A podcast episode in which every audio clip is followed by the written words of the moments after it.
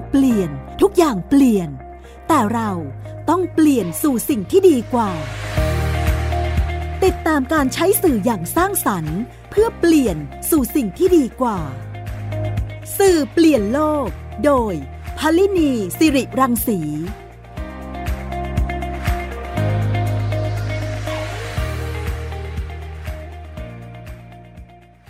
สวัสดีค่ะ คุณฟังคะขอต้อนรับเข้าสู่รายการสื่อเปลี่ยนโลกค่ะ คุณฟังติดตามสื่อเปลี่ยนโลกได้ในหลากหลายช่องทางของไทย PBS Podcast นะคะ ไม่ว่าจะเป็นในการรับฟังทางเว็บไซต์แอปพลิเคชัน หรือว่า Facebook Twitter นะคะ รวมไปถึงสื่อเสียงต่างๆ ที่มีช่องทาง ไม่ว่าจะเป็น Spotify, SoundCloud, Apple หรือว่า Google นะคะ โดยสื่อเปลี่ยนโลกมาพบกับคุณผู้ฟังเป็นประจำ พูดคุยเรื่องราวของการใช้สื่อที่สร้างสรรค์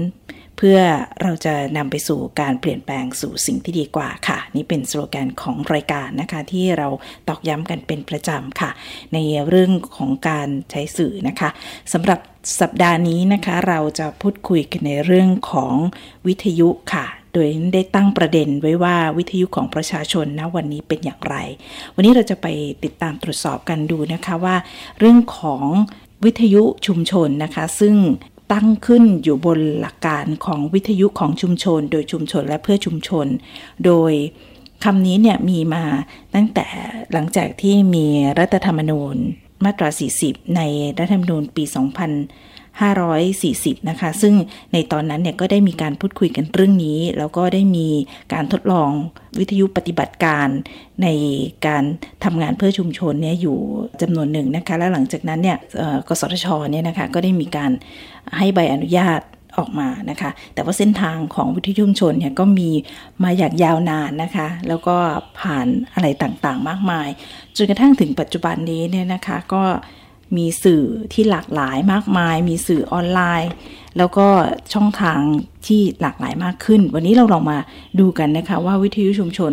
ณ ปัจจุบันนี้เนี่ยยังดำรงคงอยู่หรือไม่อย่างไรและเป็นอย่างไรบ้าง ยังคงเป็นกระบอกเสียงให้กับชุมชนหรือไม่อย่างไรนะคะ วันนี้เราจะมาพูดคุยกับผู้ช่วยศาสตราจารย์ พานินีบุญเลิศนะคะ อาจารย์ประจำคณะเทคโนโลยีสื่อสารมวลชน มหาวิทยาลัยเทคโนโลยีราชมงคลธัญบุรีนะคะ ซึ่งนี่ได้มาพูดคุยกับอาจารย์เนื่องจากว่าอาจารย์กำลังศึกษา ในเรื่องของภาพรวมของนโยบายทั้งหมดนะคะทั้งทุกประเภท แล้วก็ส่วนหนึ่งเนี่ยอาจารย์ได้ไป สัมภาษณ์แล้วก็พูดคุยกับวิทยุมชนหลายแห่งนะคะ แล้วก็ยังพบในสิ่งที่น่าสนใจ ทางรายการได้เล่นเชิญอาจารย์มาพูดคุยในวันนี้นะคะ ตอนนี้อาจารย์อยู่ในสายกับเราแล้วค่ะ ขอต้อนรับเข้าสู่รายการนะคะ สวัสดีค่ะอาจารย์คะสวัสดีค่ะค่ะ อยากให้อาจารย์เล่าให้ฟังค่ะว่าโจทย์งานวิจัยของอาจารย์เนี่ยค่ะ โดยภาพรวมก็ได้ค่ะ ที่ว่าอาจารย์กำลังศึกษาในเรื่องอะไร ตอนนี้อาจารย์ศึกษาปริญญาเอกอยู่ที่อังกฤษใช่ไหมคะใช่ค่ะใช่ค่ะ งานวิจัยนะคะก็เป็นการเป็นส่วนหนึ่งของวิทยานิพนธ์ปริญญาเอกนะคะ ก็คือต้องการศึกษาเกี่ยวกับ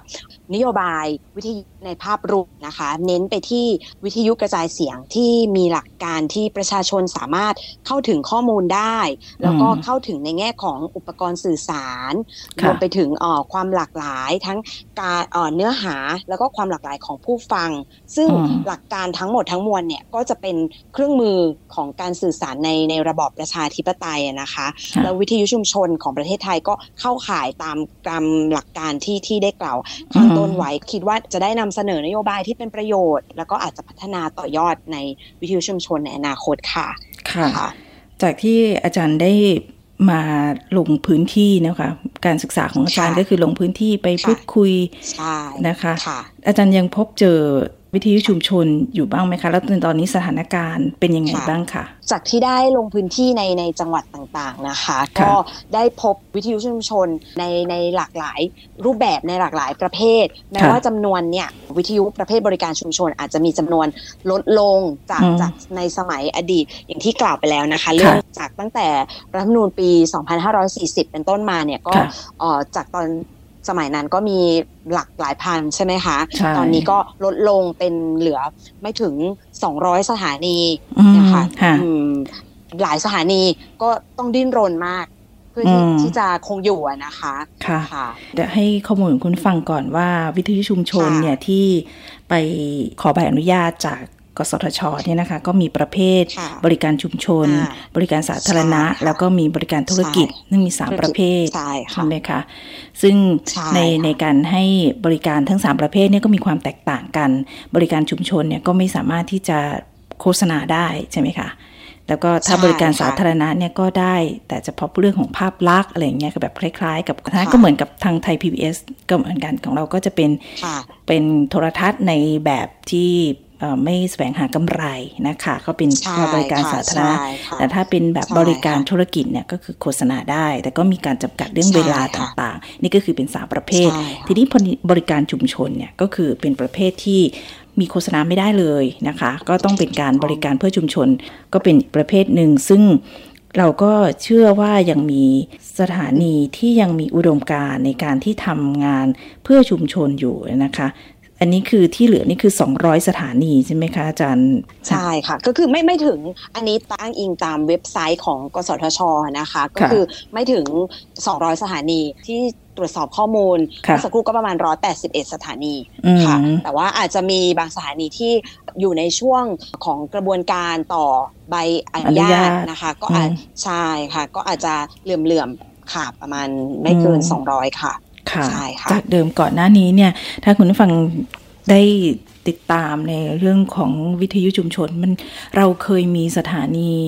ประเภทนี้ค่ะทั้งสามประเภทเนี่ยเป็นเกือบหมื่นเกือบหมื่นแห่งนะคะก่อนที่จะมี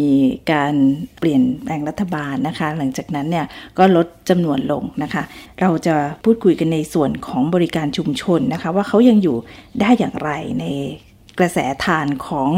สื่อที่ไม่แสวงหากำไรแล้วก็ไม่ได้มีไรายได้ตรงนี้นะคะนี้สถานะของที่อาจารย์ไปเนี่ยอยากให้อาจารย์เล่าให้ฟังว่าไปที่ไหนอย่างไรแล้วพบเจออะไรบ้าง ว่าแต่ละที่เนี่ยมีการทำงานอะไรกันยังไงบ้างค่ะ ค่ะ ที่ได้ลงพื้นที่ไปนะคะ ก็ภายในประมาณ 2 เดือนที่ผ่านมา2อสเดือนที่ผ่านมาก็มีทั้งไปที่ภาคใต้นะคะ ภาคอีสานนะคะ แล้วก็ส่วนของภาคกลาง ภาคตะวันออก ภาคตะวันตกนะคะ ก็มีหลายภาคซึ่งแต่ละกลุ่มของวิทยุชนเนี่ยก็มีความ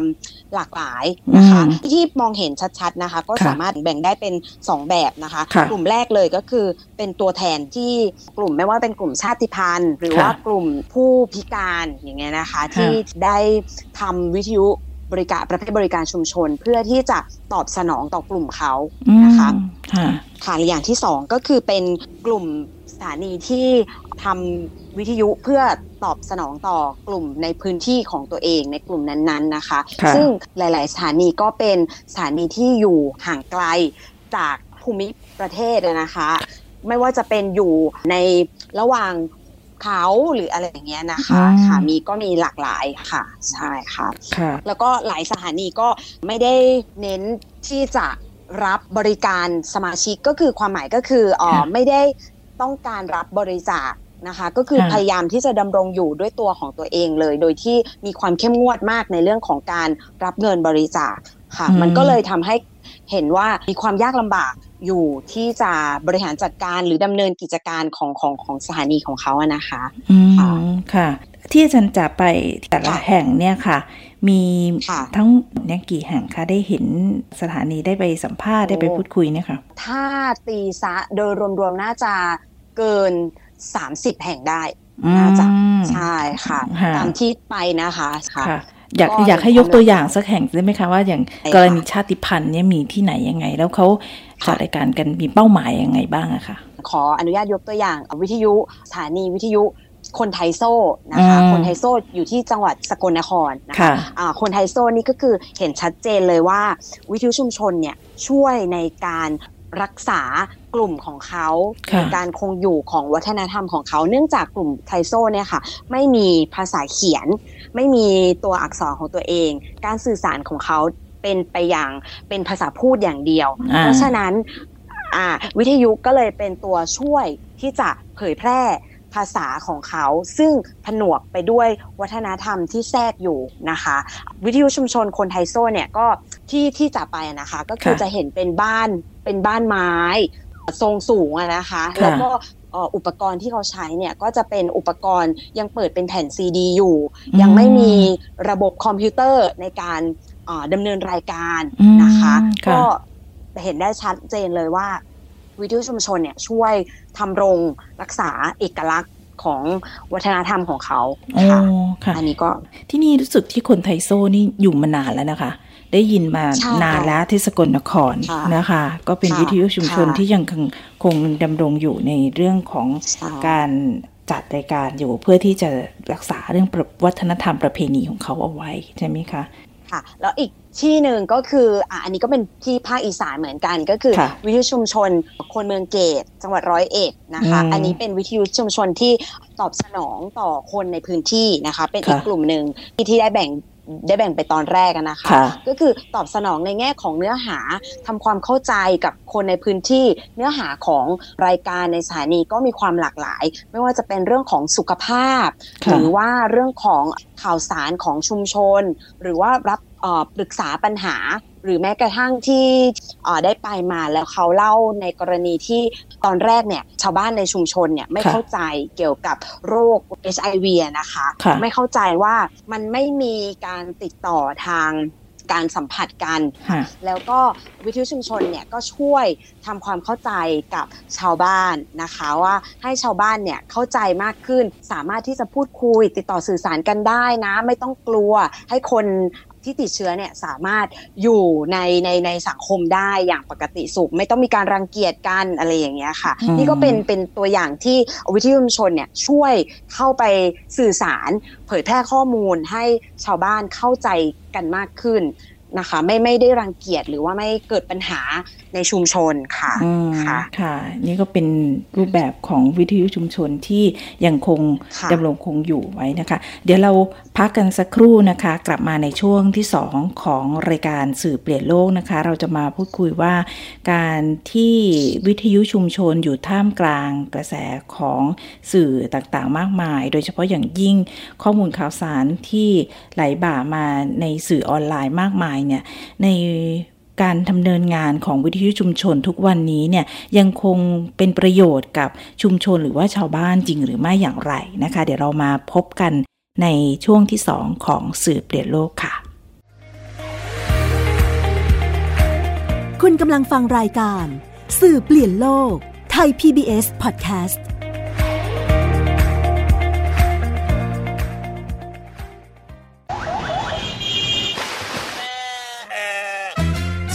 คนตะลุยไปให้สุดโลก สบัดจินตนาการกับเสียงต่างๆ ไปพร้อมกัน ในรายการ เสียงสนุกทาง www.thaipbspodcast.com และแอปพลิเคชัน Thai PBS Podcast แล้วเจอกันนะครับ คุณเชื่อหรือไม่ ครีมหน้าใสขาวเร่งกระปุกเดียวเอาอยู่ 3 วันเห็นผล กาแฟลดความอ้วนเร่งด่วน 7 วันลดลง 10 กิโล ผลิตภัณฑ์เสริมอาหารผิวขาววิ่งเปล่งประกายออร่าภายในหนึ่งสัปดาห์ ถ้าคุณเชื่อ คุณกำลังตกเป็นเหยื่อโฆษณาโอ้อวดเกินจริง อยากสวยอย่าเสี่ยงอย่าหลงเชื่อคำโฆษณา ผลิตภัณฑ์สุขภาพโอ้อวดเกินจริง อยากสวยแบบไม่เสี่ยง ค้นหาความจริงที่ถูกต้องได้ที่ www.oyor.com หรือ Oy Smart Application ด้วยความปรารถนาดีจากสำนักงานคณะกรรมการอาหารและยากระทรวงสาธารณสุข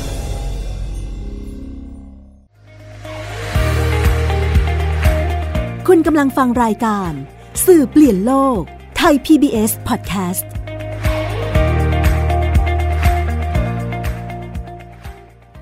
กลับเข้ามาสู่ช่วงที่ 2 ของสื่อเปลี่ยนโลกนะคะ ในวันนี้นะคะเราพูดคุยกันถึงเรื่องของวิทยุ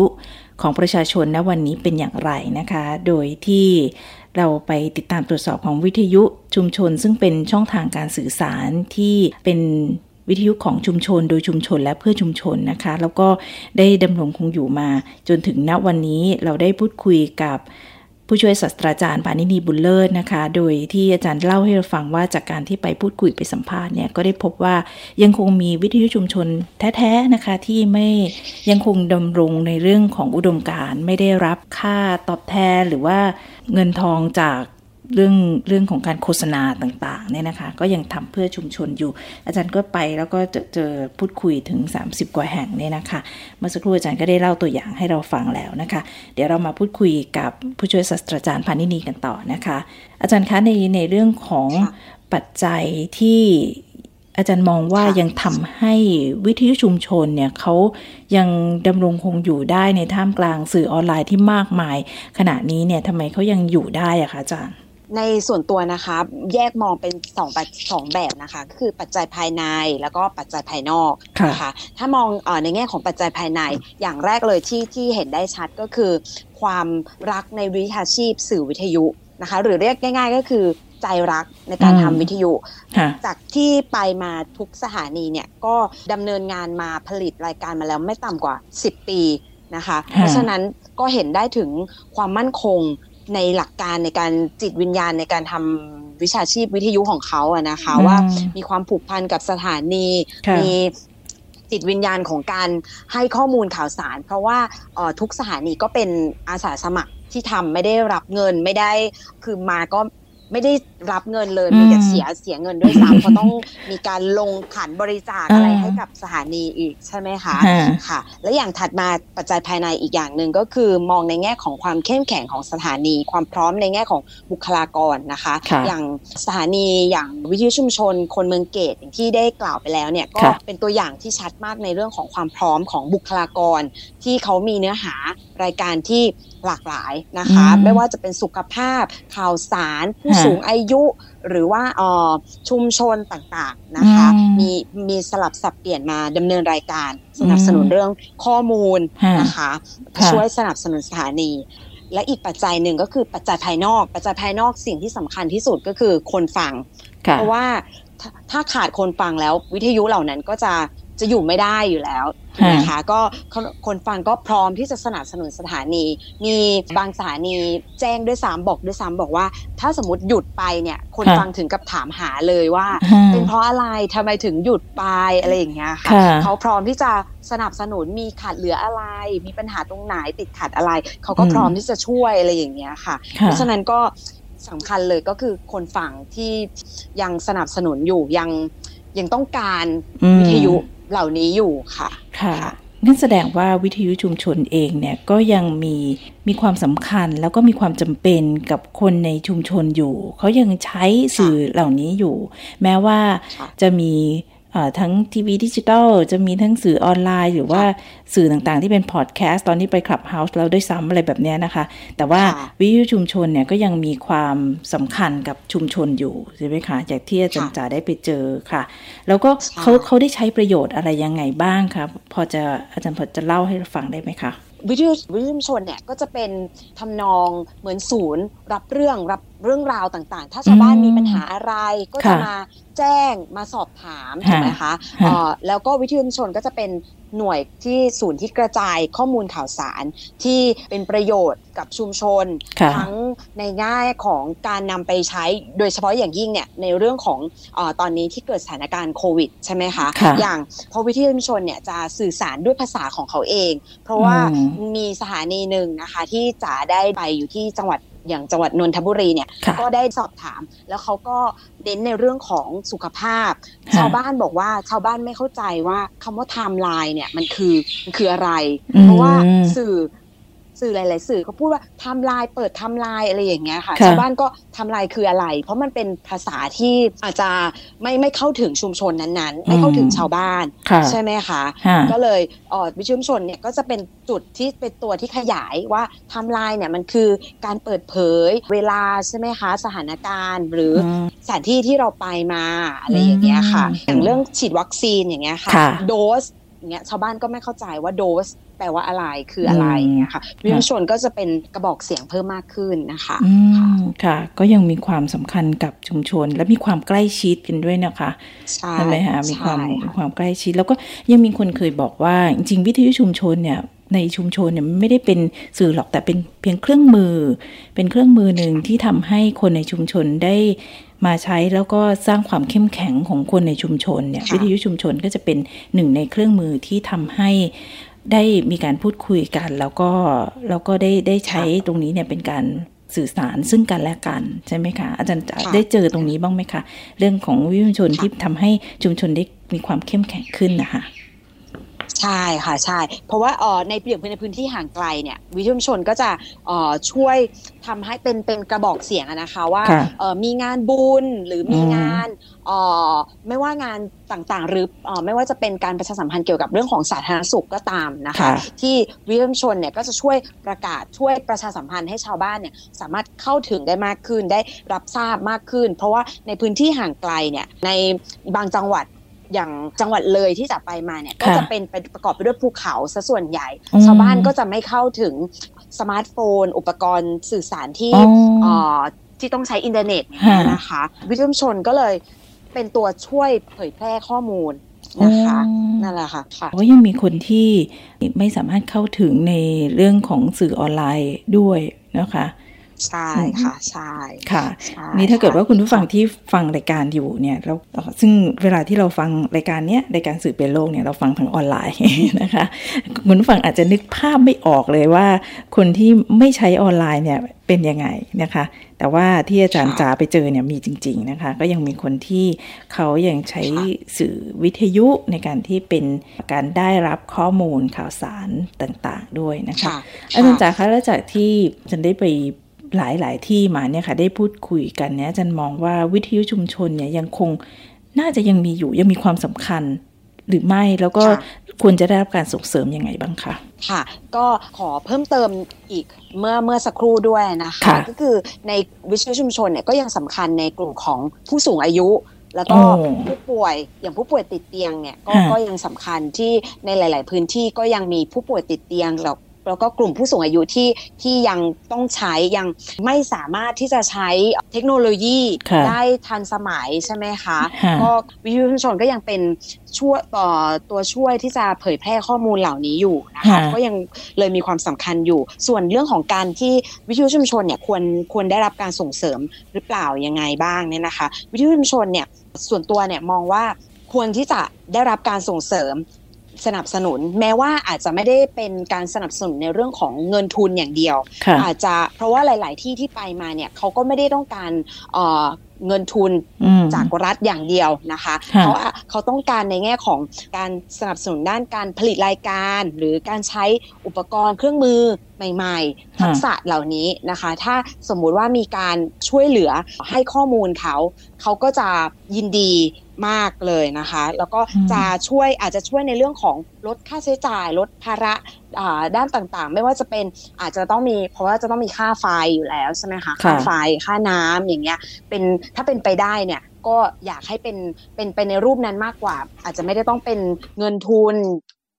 ใหญ่โตมากมายอะไรอย่างเงี้ยค่ะ อืมค่ะค่ะ เพราะว่าการที่ให้เงินไปบางทีก็อาจจะมีปัญหาเหมือนกันเนอะค่ะค่ะใช่เพราะอันนี้ก็คือช่ให้เรื่องของข้อมูลข่าวสารเอ่อข้อเท็จจริงค่ะอะไรต่างๆ หรือว่าการใช้เทคโนโลยีใหม่ๆนะคะการส่งเสริมในค่ะเรื่องของการทำให้เขา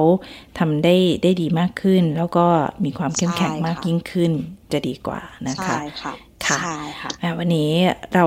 ได้พูดคุยนะคะในเรื่องของวิทยุของประชาชนนะคะที่ยังคงมีอยู่นะคะวิทยุชุมชนที่ยังมีอยู่นะปัจจุบันนี้นั่นเองเนี่ยก็คือได้คลุกคลีกับงานวิทยุชุมชนอยู่บ้างนะคะ แต่ว่าเอ่อคิดว่าเอ๊ะ ณปัจจุบันนี้ยังมีวิยุมชนที่ยังมีอุดมการณ์หรือมีจิตวิญญาณของการเป็นวิยุมชนหรือไม่อย่างไรนะคะวันนี้อาจารย์จะได้ตอบข้อมูลต่างๆ เหล่านี้ทำให้เราเห็นว่าจริงๆแล้วก็ยังเป็นสื่อหนึ่งที่ทำให้ชุมชน ยังเข้มแข็งอยู่ แล้วก็ยังคงมีประโยชน์กับคนในชุมชนอย่างยิ่งทีเดียวนะคะ ในในการดำเนินงานของวิทยุชุมชนค่ะ วันนี้ขอบพระคุณผู้ช่วยศาสตราจารย์พานินีบุญเลิศนะคะอาจารย์ประจำคณะเทคโนโลยีสื่อสารมวลชน มหาวิทยาลัยเทคโนโลยีราชมงคลธัญบุรีนะคะ ที่มาเล่าให้เราฟังค่ะ จากการที่อาจารย์ได้ไปลงพื้นที่ในการพูดคุยกับวิทยุชุมชนที่ต่าง ๆ ค่ะ ขอบพระคุณอาจารย์ค่ะ ค่ะขอบคุณค่ะ ขอบพระคุณค่ะ ค่ะ ค่ะคุณผู้ฟังคะวันนี้เราได้พูดคุยกับผู้ช่วยศาสตราจารย์พานินีนะคะ พบว่าการทำงานของวิทยุชุมชนในหลาย ๆ แห่งเนี่ย ก็ยังมีอุดมการณ์เป็นวิทยุเพื่อชุมชนโดยชุมชนและของชุมชนอย่างแท้จริงเนี่ยนะคะ ก็ยังคงมีอยู่ ท่ามกลางกระแสสื่อที่มีมากมายหลากหลายช่องทางนะคะ มีสื่อออนไลน์ มีข้อมูลข่าวสารที่ไหลบ่ามากมาย แต่ วิทยุชุมชนก็ยังมีความหมายในการทำหน้าที่ของตนเองอยู่ ก็เป็นพลังสื่อเล็กๆ ที่ยังคงดำรงคงอยู่ณปัจจุบันนี้นะคะ และทิ้งท้ายรายการในวันนี้นะคะนิ่อยากจะให้ฟังเพลงของชายหนุ่มท่านหนึ่งเป็นชาวไทโซนะคะ ก็เป็นคนนักจัดรายการที่ไทโซด้วยนะคะ เขาชอบร้องเพลง ก็จะมีเพลงที่